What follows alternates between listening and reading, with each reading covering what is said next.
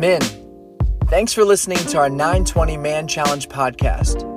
These are Bible teachings that are meant to be discussed alongside other men in community at our Blankenbaker Man Challenge gathering, where we prioritize developing a competent and confident understanding of who Jesus is and authentic and intentional male relationships. We hope this teaching of God's Word grows your relationship with the Lord, and we urge you to unpack it in your relationship with others. Enjoy!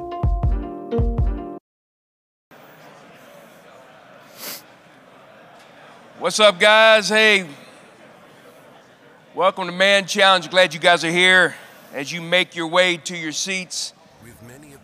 Hey, I got to be honest, it's always um, a great thing, and I love bragging on this environment that we have in here um, this morning, what we have at Southeast. Once, once a month, we have at our church what's called Starting Point. And what Starting Point is, is for all of the new people that are coming and being part of our church and whether it's Andy, Ronnie, or myself, we get to go into that place and talk to those uh, new members about places that they can get plugged in. And so we, um, we get their names, we get their numbers, and anybody that's interested in men's ministry, we, we get to call them and talk to them about things within our men's ministry where they can get plugged in. I say all that because some of you all may have a, a little bit of extra room at your, at your table. If that's ever a case, you're like, hey, Chris, Andy, Ronnie, I, I, can, I can take another guy, two guys. Man, there's always, this is a great entry point for our men to get involved in our church. One of our values um, here with men's ministry is develop a heart to invest in others. Philippians 2, verse 3, it says, Do nothing out of selfish ambition or conceit, but in humility count others more significant than yourself. When we invest in others, we live out this principle that Paul is talking about in Philippians. We live it out. So, the first Thursday of every month, the first Thursday of every month, we meet at 5:15 to 5:45 to pray. That's every man that's part of our church. We meet right downstairs in one of the rooms. I think it's 106, right off the atrium. I would love for you guys to be part of that. But one of the things that we always pray about is our children's ministry. Each week, each week, guys, that there are families that come in with their children. It's maybe have happened to you. They come into our children's department to, to check in their children, to hear from the Word of God and, and those teachers, and they don't have enough room. They don't have enough volunteers. So, what they have to do is they have to look at that parent, those parents, and say, Sorry, we just don't have room. So now they have to make a decision. Do we take our two year old into the service and sit and cross our fingers and pray that everything's okay, or do we get back in the car and go home? And so, what we want to do as a church is we want, um, we need some men. We need some men to step up and serve in this, in this capacity. Okay? Right now, we have 34 men. 34 men within our men's ministry. 34 men that are serving within our children's ministry. As a church, we, um, we set goals. One of the goals that we want to do is we want to have 144 men serving in our children's ministry. Now, why would you say 144? Because we have 1,440 men from our church plugged in our ministry, such as Man Challenge, DDG, Getting Equipped. 1,440. You guys are part of that number. So we said, as a, as a staff, we said, we want to have 10%. 10% is a good is a good go. So right now we have 34. We're going to need 144. Together, guys, we can do this. Why? Why are we doing it? Where families don't have to make the decision of getting in the car and possibly not hearing the gospel. That's what this is all about. So, on your table, on your table, you have a card. Um, man, I would love for you to do that. And I'm not saying you do this every week. Let's get that straight. I'm not saying that. I'm just saying you go home, you pray about it, um, you talk to your wife, and, and we, we, this church body, the young men and women that are in our children's ministry, could use men There's a high percentage of our, our children um, that don't have fathers, maybe. And maybe we could be that. All right. Sam um, Reeder is going to be our speaker this morning. Sam, come on out. Sam, um, you all know Sam. I'm not going to go through 150 questions with Sam. He's been here a lot longer than me. I love this guy because he has a heart um, to open up his Bible and, and share God's word. Sam, I just want one, I got one question for you, and I'm going to set it up with a, like a phrase. I've always heard the phrase that says, when your output exceeds your intake, your upkeep becomes your downfall. Okay, so that, now that's a lot of directions, okay? When your output exceeds your intake, your upkeep becomes your downfall. How does a spiritual leader within our church, especially within our men's department, how do you keep your axe sharp? What's some things that you do? What's some books that you're reading? What's some practices that you put in place? I mean, this is a big part of it for sure. Uh, we say all the time, you're, you are your own worst accountability partner, and I think that's true. So I, am intentional to have guys around me who speak into me and sharpen me for sure. Uh, usually in the mornings, I'm up early, 5, 5.30, something like that, and I've got my nose in something. Uh, recently, I was journaling through Colossians. It's just a book I hadn't spent a lot of time in, and just going verse by verse, chewing through it. And had a couple guys I was texting what I found. They were sending me what they found, so that whole accountability piece kind of keeps you on it. Uh, and I don't like to journal. I really don't but it forces me to focus. And I found that when I do that, I like the fruit. It's like eating a salad. Uh, I don't like eating salads, but I like the way it makes me feel. So I don't do it all the time, but I do it sometimes to make Burke proud mostly. But uh, yeah, yeah, just keep my nose in something. I'm usually in the Word, uh, and I read other books. Like um, I just reread The Ruthless Elimination of Hurry. Has anybody read that? One man, two men, three, four, five. Okay. Yeah, it's a good book. I, I'm not good at stopping. I just go, go, go, go. Mm. So I just reread that to start the year, and that was convicting. And uh, yeah, does that answer your question? I probably say a lot of us probably deal with the same thing. Yeah. I look forward to hearing God yeah. use you. Hey, let's Thanks, pray. Brother. Father, I thank you for Sam. God, I pray that you just be with him. Lord, I pray that, um, that he will, quote unquote, hide behind his Bible. Lord, that you will speak through him. And Lord, that he doesn't have to be uh, motivational, he doesn't have to be inspirational, just be clear. And so, Lord, I pray that your word is, is given today. It's in Jesus' name we pray. Amen. Amen. Thanks, brother. Thanks, Sam. Well, good morning. It's good to be with you guys. I am excited about our text this week. This is going to be a fun text to walk through. Uh, maybe you've been here for the past month. Maybe this is your first week. Either way, I think it's always helpful to just kind of recap where we've been, why. So we've been in this uh, this study we've called "Wreck the Roof." That's been here uh, if your wife's plugged into women's ministry, she's been studying the same thing. If you come here on Sunday mornings, we've been studying the same thing. Uh, that this comes from a passage in the Gospel of Luke, Luke chapter 5. There's a story with these four guys who, who bring their paralytic friend and they want to bring him to Jesus, but where Jesus is at, it's packed. They can't get in, so they get risky, they get innovative, they get creative, they go up on a roof, they rip a hole in it, they lower their friend down. Jesus heals him, forgives his sin. It's, this, it's an incredible story.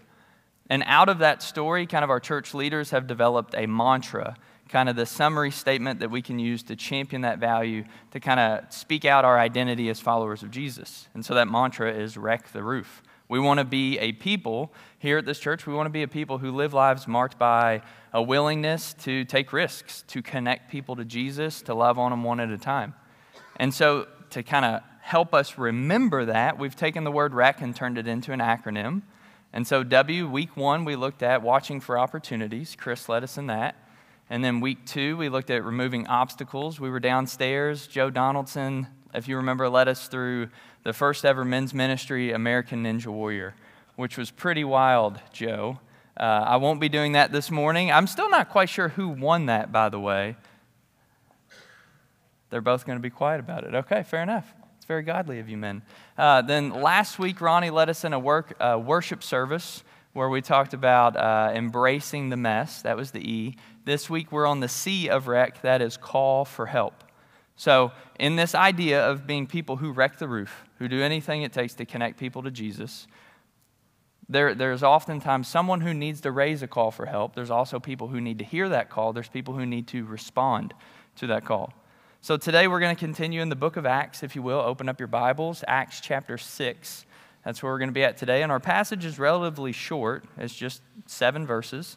Uh, but as you turn to Acts, we haven't really said a whole lot about the book itself, so let me kind of just paint a picture there, real quick. Um, like I mentioned, Wreck the Roof comes from Luke chapter 5. The guy who wrote the book of Luke, his name, unsurprisingly, is Luke. Luke was a physician, very details oriented guy, and he also recorded what we call the book of Acts, or formerly the Acts of the Apostles. So after Jesus resurrects, he hangs out for a while, then he ascends, and when he does, he commissions the apostles, formerly called the disciples, to be the hands and feet to start as the leaders of the church of Jesus. And so this is really kind of a historical narrative of the creation of the church. We see that the church starts. And we're in chapter 6 today, so it's still early in the book. But basically, we've seen that the, the apostles are kind of really devoted to two main things to prayer and preaching the gospel.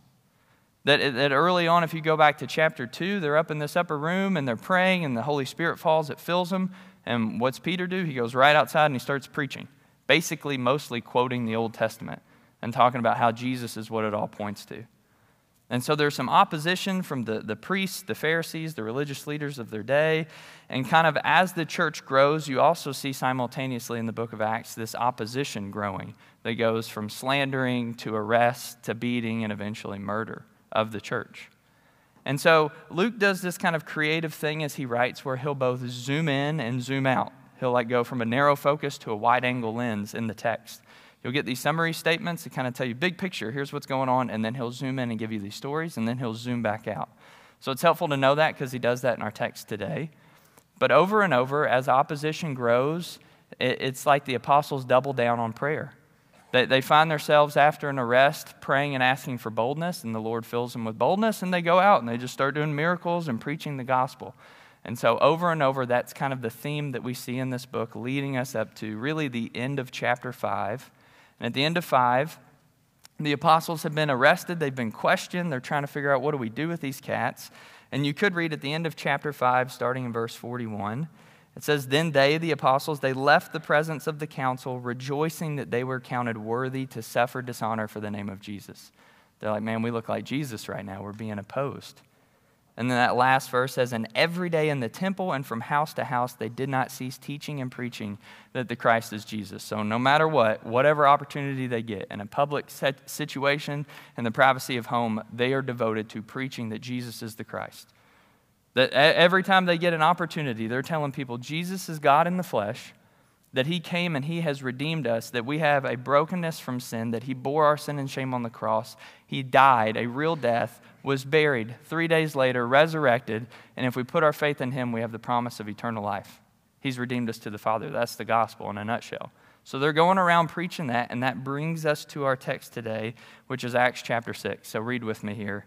Acts 6, starting in verse 1 says, In those days, when the number of disciples was increasing, the Hellenist Jews among them complained against the Hebraic Jews because their widows were being overlooked in the daily distribution of food.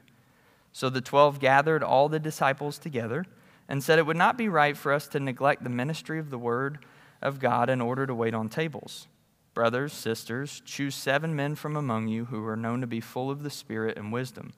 We will turn this responsibility over to them and we'll give our attention to prayer and ministry of the word. This proposal pleased the whole group. They chose Stephen, a man full of faith and of the Holy Spirit, also Philip, Prochorus, Nicanor, Timon, Parmenas, and Nicholas from Antioch, a convert to Judaism. They presented these men to the apostles who prayed and laid their hands on them. So the word of God spread. The number of disciples in Jerusalem increased rapidly, and a large number of priests became obedient to the faith. So you can catch right at the very start, Luke kind of hits you with that wide angle lens. He just gives this big summary statement that in those days when the number of disciples was increasing, so it's like things are booming, church is growing. And we kind of get this idyllic statement that things are going really good and it's followed immediately by a complaint arises. So maybe, maybe you can relate to this, or maybe I'm the only one. But I, I've, at numerous times in my life, kind of seen the church in the book of Acts as kind of like this idyllic, perfect church. And I use that sometimes to be critical of what I see in front of me present day. And I think, man, we make this all complicated. We've got smokes and light show, and we're stretched too thin. We've got too many things we're juggling. If we would just keep it real simple, if we would go to like Acts 2, when it says that they were just focused on, uh, they devoted themselves to the apostles' teaching, to fellowship, to breaking bread and prayer, if we would just do two or three things, if we would have a minimalist approach to our faith, we wouldn't have problems. but, but the book of Acts tells us things are good and there was a problem. And oftentimes in this book, Luke will show you that. He'll give you this idyllic statement, and then you'll see, like, every, they had everything in common, things were good. And then there's a story about these cats named Ananias and Sapphira right after it. So, if maybe you have a low view of the church, whether it's here locally or, or big, and maybe you're frustrated, maybe you've been hurt, maybe you don't like how something's been taught, I, I, I, just want to say, like, I, I am sorry if you have been hurt by the church, and maybe this is the closest you've ever gotten to getting back to a church setting. I just want to encourage you that, like, your observation that the church is not perfect is absolutely right. The only perfect being in the church is the head of the church, Jesus. And me, I, I'm on my best day a sinner saved by the grace of Jesus. And so, if your assessment has been that the church is not perfect, yes and amen. But if your response to that was to, to separate yourself and to say, I'm writing church off, I don't like formalized religion, I'm going to say, hang with me in this text because we're going to see that there's maybe a biblical way to respond to problems, to hurt in the church. And so we, we get from Luke, he says, that the Hellenist Jews among them complained against the Hebraic Jews. So there's, there's these two different categories, and you can read up on this all you want. There's a lot we could say, but to keep it real, real just simple this morning, the Hellenists were Greek speaking Jews, and, and, the Hebraic Jews spoke Hebrew. They were kind of like the originals, they were the OGs. And, and, and, the Hellenists were, a lot of them, converts who, who hadn't grown up as Hebrews following the way of Yahweh. And so there's this daily distribution of food going to widows, and there's a certain group, maybe an ethnic group, that's getting favored. And so think about it like this Imagine that on a Thursday morning we provided coffee to you men. Wouldn't that be great? And imagine it was something good like Quills. But we only got like 100 guys worth of coffee. And so when you came in, there was tables set up with coffee, but it was, hey, we're going to go by seniority in here. And, and if you've been in here 10 years or longer, if you've been here since it was called men's fraternity, you get first dibs. So Jay Dorch goes up and fills up his cup. And Hunter just waits over here, like, man, I, I don't even know what they're talking about, right? It wouldn't take very long, and we'd be like, man, I don't know. The Bible says a lot about God not showing favoritism, and we're not supposed to do that. That kind of doesn't seem fair, right? And so a complaint would arise. Well, that, that's coffee. That's a silly example. What we're talking about is widows and a distribution of food. We're talking about survival. And certainly, if you know your Bible, God cares deeply about vulnerable women, especially widows. If we were going to run the clock back to early in the Bible, if we went to the book of Deuteronomy, there's countless examples. I'll give you one. It's Deuteronomy 24 19. You can make note of that. That basically, remember, it, it, was an agrarian culture. They didn't have Kroger to get their food, they grew everything. They didn't have combine tractors to harvest, they did everything by hand. So they would go out to harvest their field, and God, God made these rules, these policies for his people that he said, when you're going to go harvest your field, the first time you go through, you're going to miss some stuff. You're not going to catch it all. Don't circle back and get it. You leave that. You leave that so that the sojourner, the foreigner, the refugee, the immigrant, the widow, the orphan, that they can come through and they can get some food and they can survive. God wove it into the fabric of his people's style of living that there was provision made for vulnerable people groups. If you keep reading in the Bible, the story of the Bible, you get to the book of Ruth. Basically, the entire theme of that book is that God's redemptive power to redeem folks who can't redeem themselves displays his glory. If you keep reading and get up to the Gospels, in Mark 12, Jesus rebukes the Pharisees, the religious leaders of his day, and basically points them out and says that they take advantage of widows and their estates. If we read past the book of Acts and get to the book of James, James, a very practical book, James writes, True and undefiled religion is this if you want to know what real religion is, says James, it's this you visit orphans and widows in their afflictions. Like, if you're really a follower of Jesus, you don't know what it looks like. You take care of orphans and widows. That's what James says. So, certainly, when this dispute arises, it's a legitimate complaint. And so, let's look at verse 2 how, how the leaders of the church respond. So the twelve gathered all the disciples together and said, It would not be right for us to neglect the ministry of the Word of God in order to wait on tables. This next point is my favorite part of this whole section. And it's one of those things that, for me in my faith, when, when dots throughout the Bible start connecting, it emboldens my faith and really gives me confidence in this book that God inspired it. So, listen, think about this. Put your Bible hat on for a moment and think about this. We're in this narrative, this creation of the church, this creation narrative. There is work that is set before the people of God to do, it's not being done, and to completion. And we get this language, this assessment, this observation that it's not good. They need help. What does that remind you guys of? Genesis, Genesis 2. God, God, God makes everything. He puts man in the garden to work and keep it. And he makes this observation it's, it's not good for man to be alone. I'm going to provide for him a suitable helper, and he makes woman. That, that when there is work to be done in the name of God and it's not being done, he brings in help. If you move into Exodus, which is arguably kind of another creation narrative, it is the creation of the nation of Israel. Past them being liberated from Egypt, they're out in the wilderness. We know that there's well over a million Hebrews at that point, and Moses is serving as judge over all of them. That's Exodus 18. And his father in law, Jethro's in town, and looks at what he's doing and says, From sun up to sundown, you were doing all of this by yourself? Moses, that's not good. That's not right. That's not wise. You should find some godly men and you should share the workload, the burden of ministry with them. It'll be for the people's good and for God's glory. You need help. You need to ask for help. And Moses gives in to that wisdom, and the people are, are better off because of it. And so, as we come to Luke's story, we get this language where it is not good. We need to find some help here. What, what, what an encouragement it is to me personally when I see things like that, and I'm like, man, it's the same God who way back did that. He's the same in the book of Acts, and I believe honestly is the exact same today. He hasn't changed in character. So that when a call for help goes out, as we are to be a wreck the roof kind of people, we can be confident to know God is going to raise up men. He's going to raise up people who we'll see are, are full of the Spirit to go and be his hands and feet. What an encouragement that is. So they say it's not good that we would give up uh, prayer and preaching to go wait on tables. And so, if, if we were to just take this one verse and study this, and we just see these apostles say, we can't go wait on tables, we need to preach and pray, it would be really easy for us to have a low view of the apostles and to think, man, these guys are kind of stuck up. They think they're too good to go wait on tables. You see that?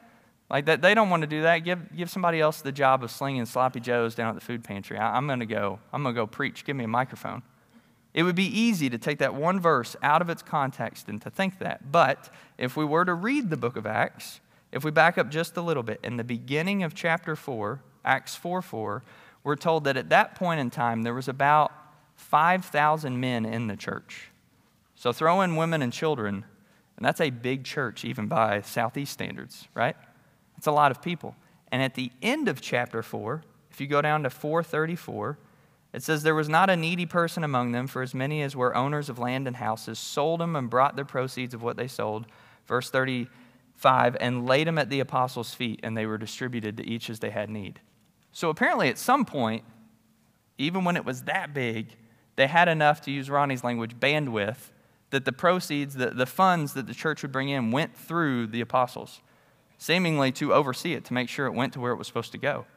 But by the time we get to Acts 6, where it says in those days the disciples were increasing in number, it had grown so much that the apostles were like, we would have to quit preaching and teaching to go do this. We can't do it, and that's not wise. And so, to, to kind of bring that home for us, that, that word to wait on tables, that diakonia, that's where we get this idea of deacons. That's where we get the word deacon. And so, here to bring it home to Southeast, we, as far as I'm aware, we don't have a daily distribution of food that, that the lives of window, widows here depend upon.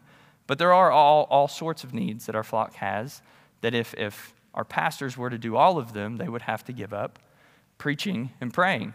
And so, one example I'll give you the deacons at our church go to funeral visitations. Anytime a member of our church or a family member of a member of our church passes, Someone from our church goes and represents the church to say, Brother, sister, we see you. I'm sorry. We love you. We're with you. We're here to serve you. We want to pray with you. Like, we see you. We are with you. Weep with those who weep. We want to live that out. We want to bear one another's burdens. I don't know how many people call this place their church home now, but it's a lot. and I don't know if you know, but there's a lot of funeral visitations from week to week. So many so that I, honestly, Kyle would have to stop preaching if Kyle went to every funeral visitation that's uh, connected to somebody here. But instead, in, in the wisdom of our elders, they've said we need to distribute this workload. We need some people to wait on tables. And so, again, that's where this idea of deacons comes in. And so, verse 3, verse 3 tells us brothers, sisters, flock, congregation, church, you all, brethren, brothers, sisters, choose seven men from among you who are known to be full of the Spirit and wisdom. And I love this. The apostles didn't say, you know what, we've got all the answers. We're the smart ones, so we're just going to tell you how this is going to go. No, they say, hey, we're a family, brothers, sisters. You look amongst yourselves, pick out seven men who are full of wisdom, full of the Spirit. You all have a, a voice in this, you have a role to play. So, again, to bring this home to our, our church context, like this is what we call membership here. It's kind of this line in the sand that you say, hey, I'm all in. I am, I'm, I'm part of this thing. I want to have a voice in this thing. And that's why at the end of every year we have a vote where our members at our church vote on who our deacons are, who our elders are, how the funds are appropriated the budget. Like a lot of what we do here and why we do it and how we do it is literally right out of this text. It's not super complicated. But they say, brothers, sisters, you all have a voice. Pick seven men from among you who are full of the Spirit and wisdom. This is another one of those things where, like, constantly we have to ask is the text describing something or prescribing something? Like, I'm a pharmacist, you get a prescription, it tells you what to do, right? So, is this describing or prescribing that every church anywhere should have seven deacons and no more? If you have more than that, you've broken Scripture. Well, I think we just know logically, like, we've seen that the role of even the apostles, their function had changed based on the size of the church, based on the needs of the flock. The shepherd's got to do different things based on what the flock needs. And so we, we can see that they, they say, hey, pick seven men, this kind of number, this idea of completion. Pick seven men who are full of the Spirit and wisdom. And I love that it wasn't like find seven men who have a resume of working in the food industry. Seven guys who know every, every lyric to the Chris Farley Lunch Ladyland song, who know how to sling hoagies and grinders. It, it wasn't like that. Wasn't guys who were busboys at Chi Chi's back in the day. It was, hey, find guys who are full of the Spirit and wisdom. Men who are humble and who will wait on tables. That, that's what the Lord uses. And so I, I just think that's, that's helpful because, like, as we look around, even here in our midst today, when you walk in, a lot of times, Glenn, he'll smile at you. David, you'll see Larry working the slides. I mean, is that because Larry has a background in getting up at 4:30 in the morning to run a PowerPoint show? No, he, he's a guy who said, "Hey, I'll, I'll wait on tables." That Glenn doesn't have a, a, CV with a big list of, like, hey, I've been a host team at all of these men's events. I'm your guy. He's a guy who said, hey, I'm, I'm willing to wait on tables. That's the kind of humility that, that, that the apostles say. That's what you look for. Those are the men that we want to step in and lead. It's not that they, they necessarily had experience in doing the job, it's more about who they are. And so if you want to read more about just the idea of deacons, the office of deacons, I would encourage you make note of 1 Timothy chapter 3 and Titus chapter 1. And those are like the most lengthy sections of scripture that talk about those offices. And what you'll find out is very consistent with this. It tells you a lot more about who they are than what they do. Because it seems to be that uh, to be a servant leader for a flock, to be a, a shepherd of some sort, that the Lord cares primarily about your heart and less about your skill set because He can use you. So, again, in this idea of calling for help, I think the conviction for us to bring home is it's more about our hearts and our willingness to serve than it is your skill set. Certainly, He uses your skill set. I mean, if you have carpentry skills, we've got all kinds of needs, but I think the heartbeat of this is that He cares about a, a, a heart that is humble and willing to serve. So, as we take this into verse 4, verse 4 tells us and we, the apostles, we will give our attention to prayer and ministry of the word. The apostles have seen over and over that when they prioritize prayer and preaching the gospel, the church just explodes. That even when they're arrested and they're beaten and flogged, the church explodes. Even, we saw last week, even when Paul and Silas were in chains in a dark place that seemed like there would be no hope, the church explodes and the gospel expands. This is God's way. And so, what's convicting to me is that the apostles clearly knew their role, their part in the, in the body, as it were, of the church. And so, the question for me this morning for us is like, do you know, do you know yours?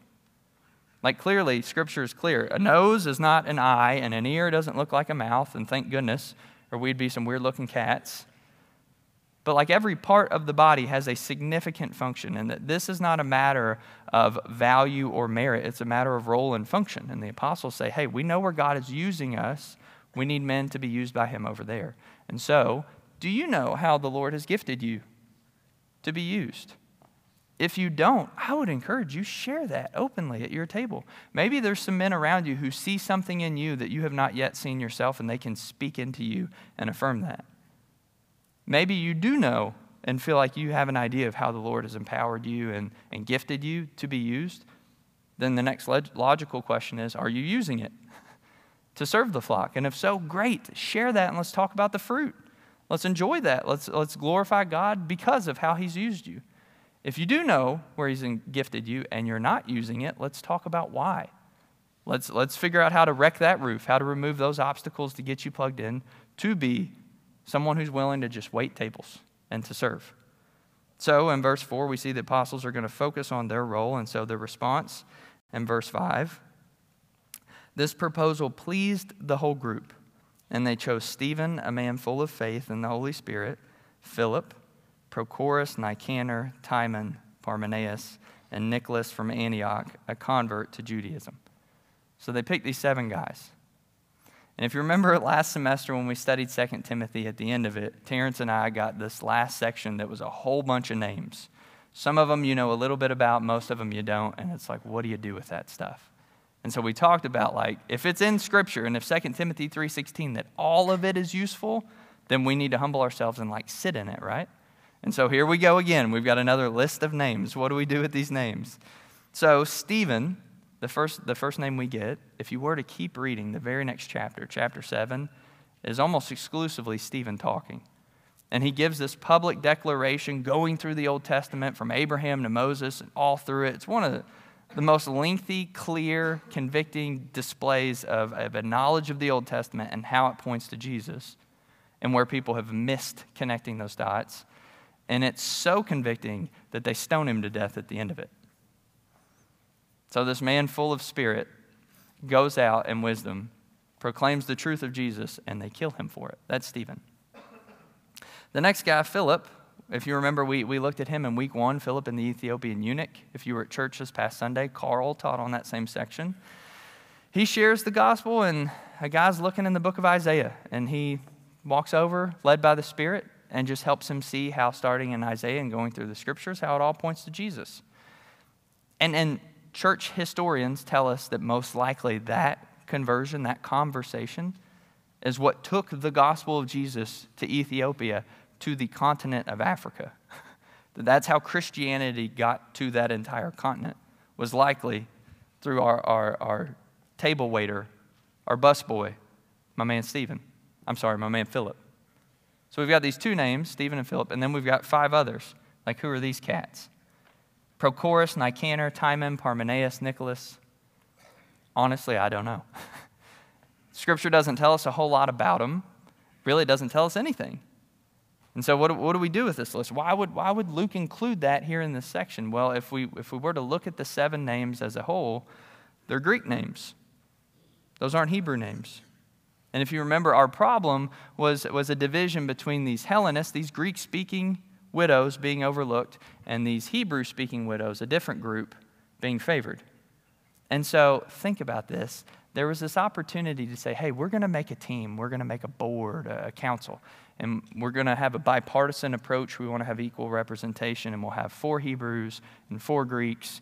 We'll diversify this because, you know, numerically, there were probably more Greeks at this point in the church. They were becoming the majority, and the Hebrews maybe said, hey, we don't want to be outnumbered, so let's, let's balance this thing out. None of that happened. The apostles said, You all, you pick amongst yourselves. Let's fix this. And what did the flock do? They picked seven Greek men to make sure the Greek widows would not be overlooked. They knew if we pick seven from that group, from that camp, they will not take no for an answer. They're not going to let these, these women fall through the cracks. How wise is that? They front loaded the whole thing. Tim Mackie from the Bible Project, he called this uh, restorative justice, that it was a fight for equality, an advocate for the vulnerable.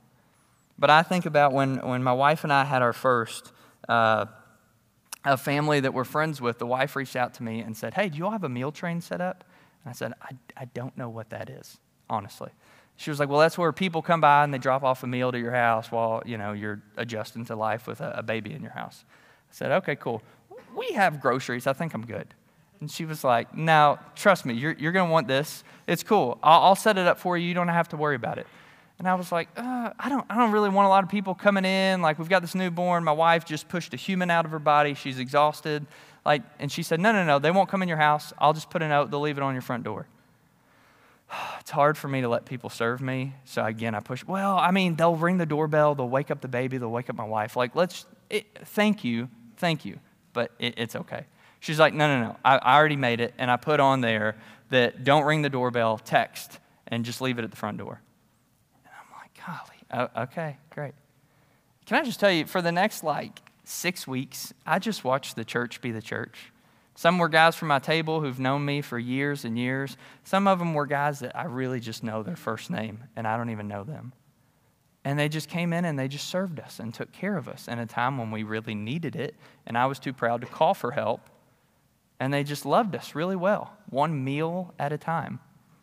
And can I, can I be honest with you guys that one of my sweetest memories of Jim Sheehy, one of our own that we lost back during COVID. One of my sweetest memories is Jimmy coming in with his sunglasses up on his head and uh, had a, a, big tray of his wife's chicken tetrazzini and came in bragging about how it's his favorite thing to eat, and he gave it to me and said, Oh, we just love doing this. And he leaned in and looked at my son and smiled and said, Isn't it awesome?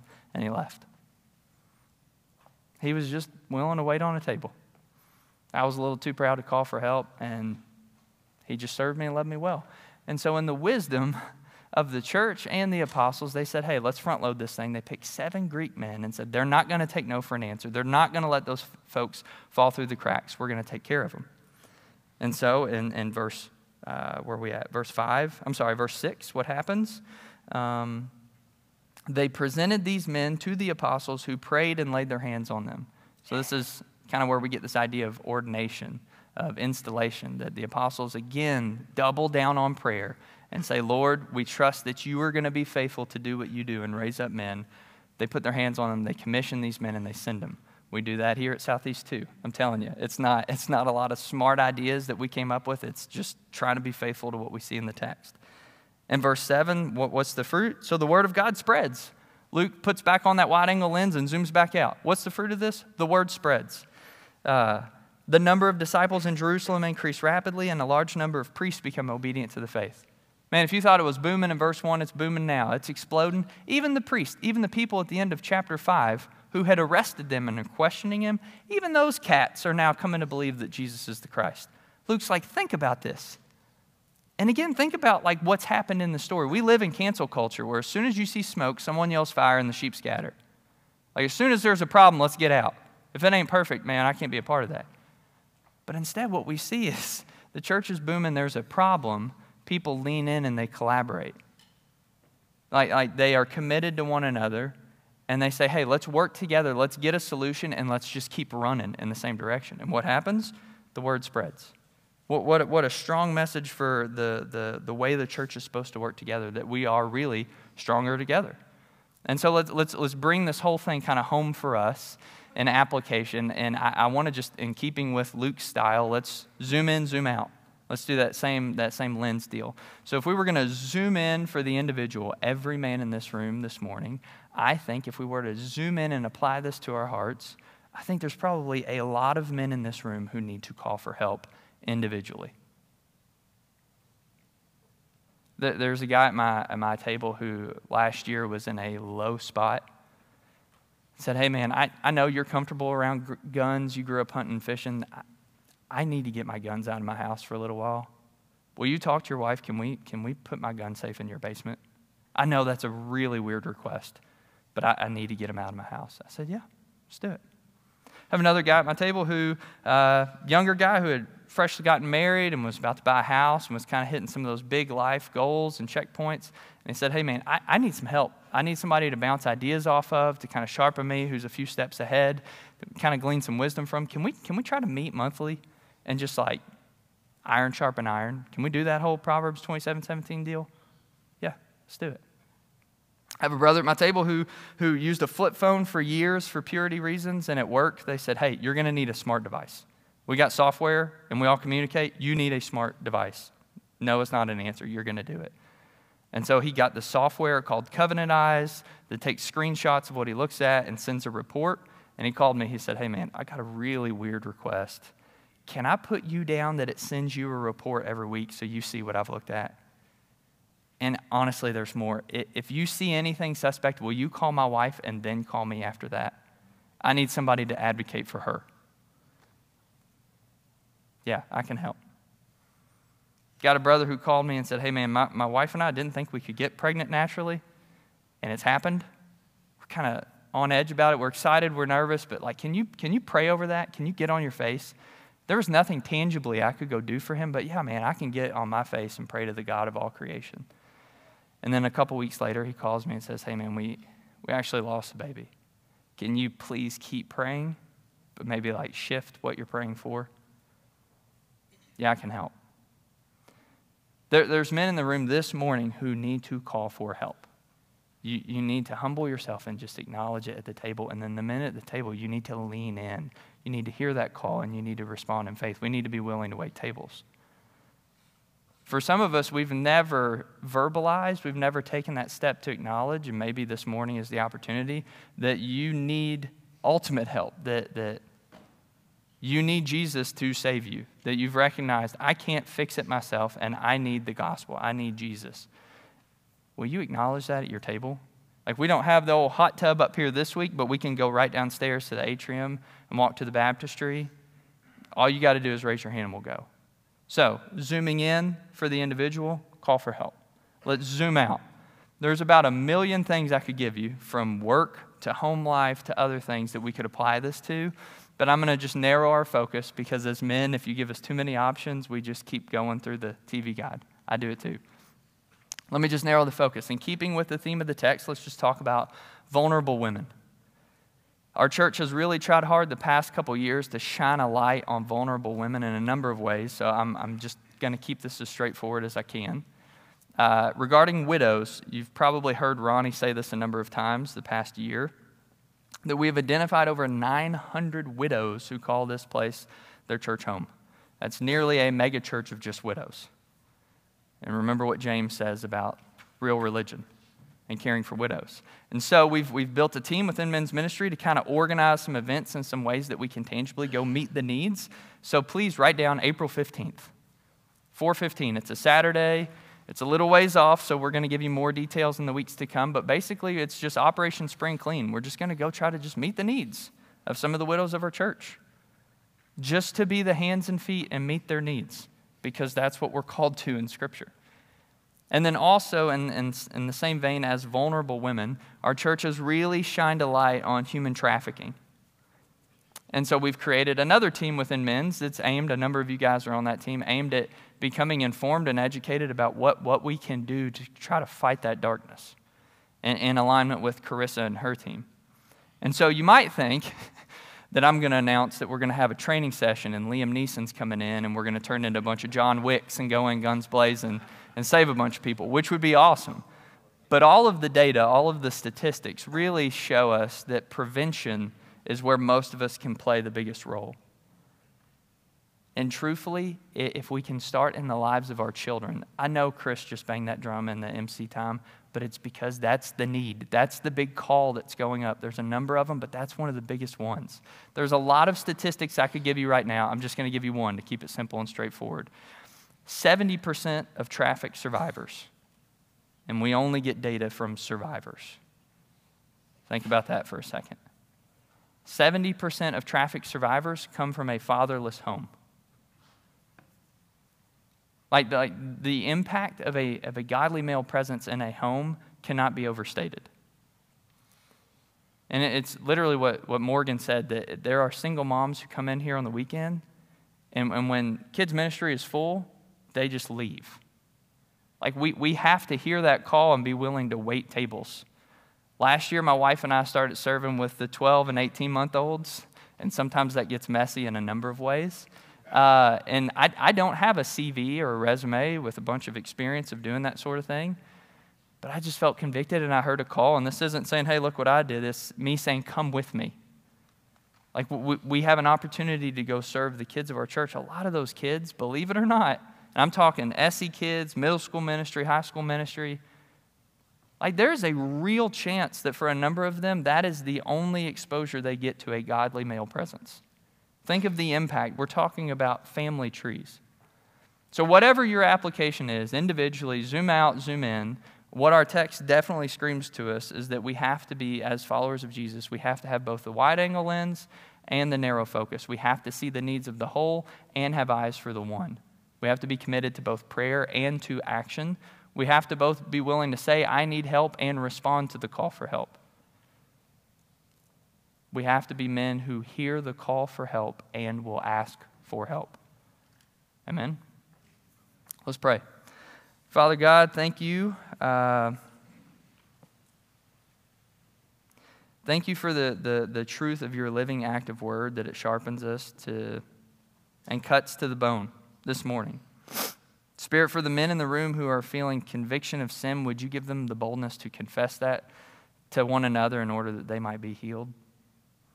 Lord, for the men in this room who don't feel like they know how you have gifted them, would you speak through the other men at their table to tell them, man, here's how I see God using you? Would you affirm them? God, would you give us eyes for the individual, for the vulnerable?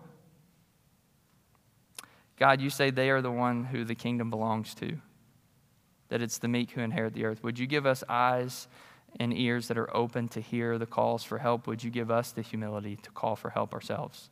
And then, Spirit, would you work through uh, that obedient response to both uh, sanctify your bride, the church, and to glorify yourself? It's in Jesus' name I pray. Amen.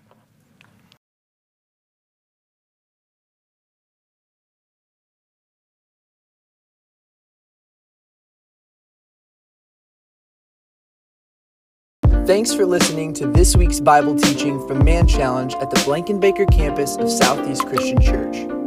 For more information on how to get involved, reach out to us via the email address in our podcast description or find us on social media.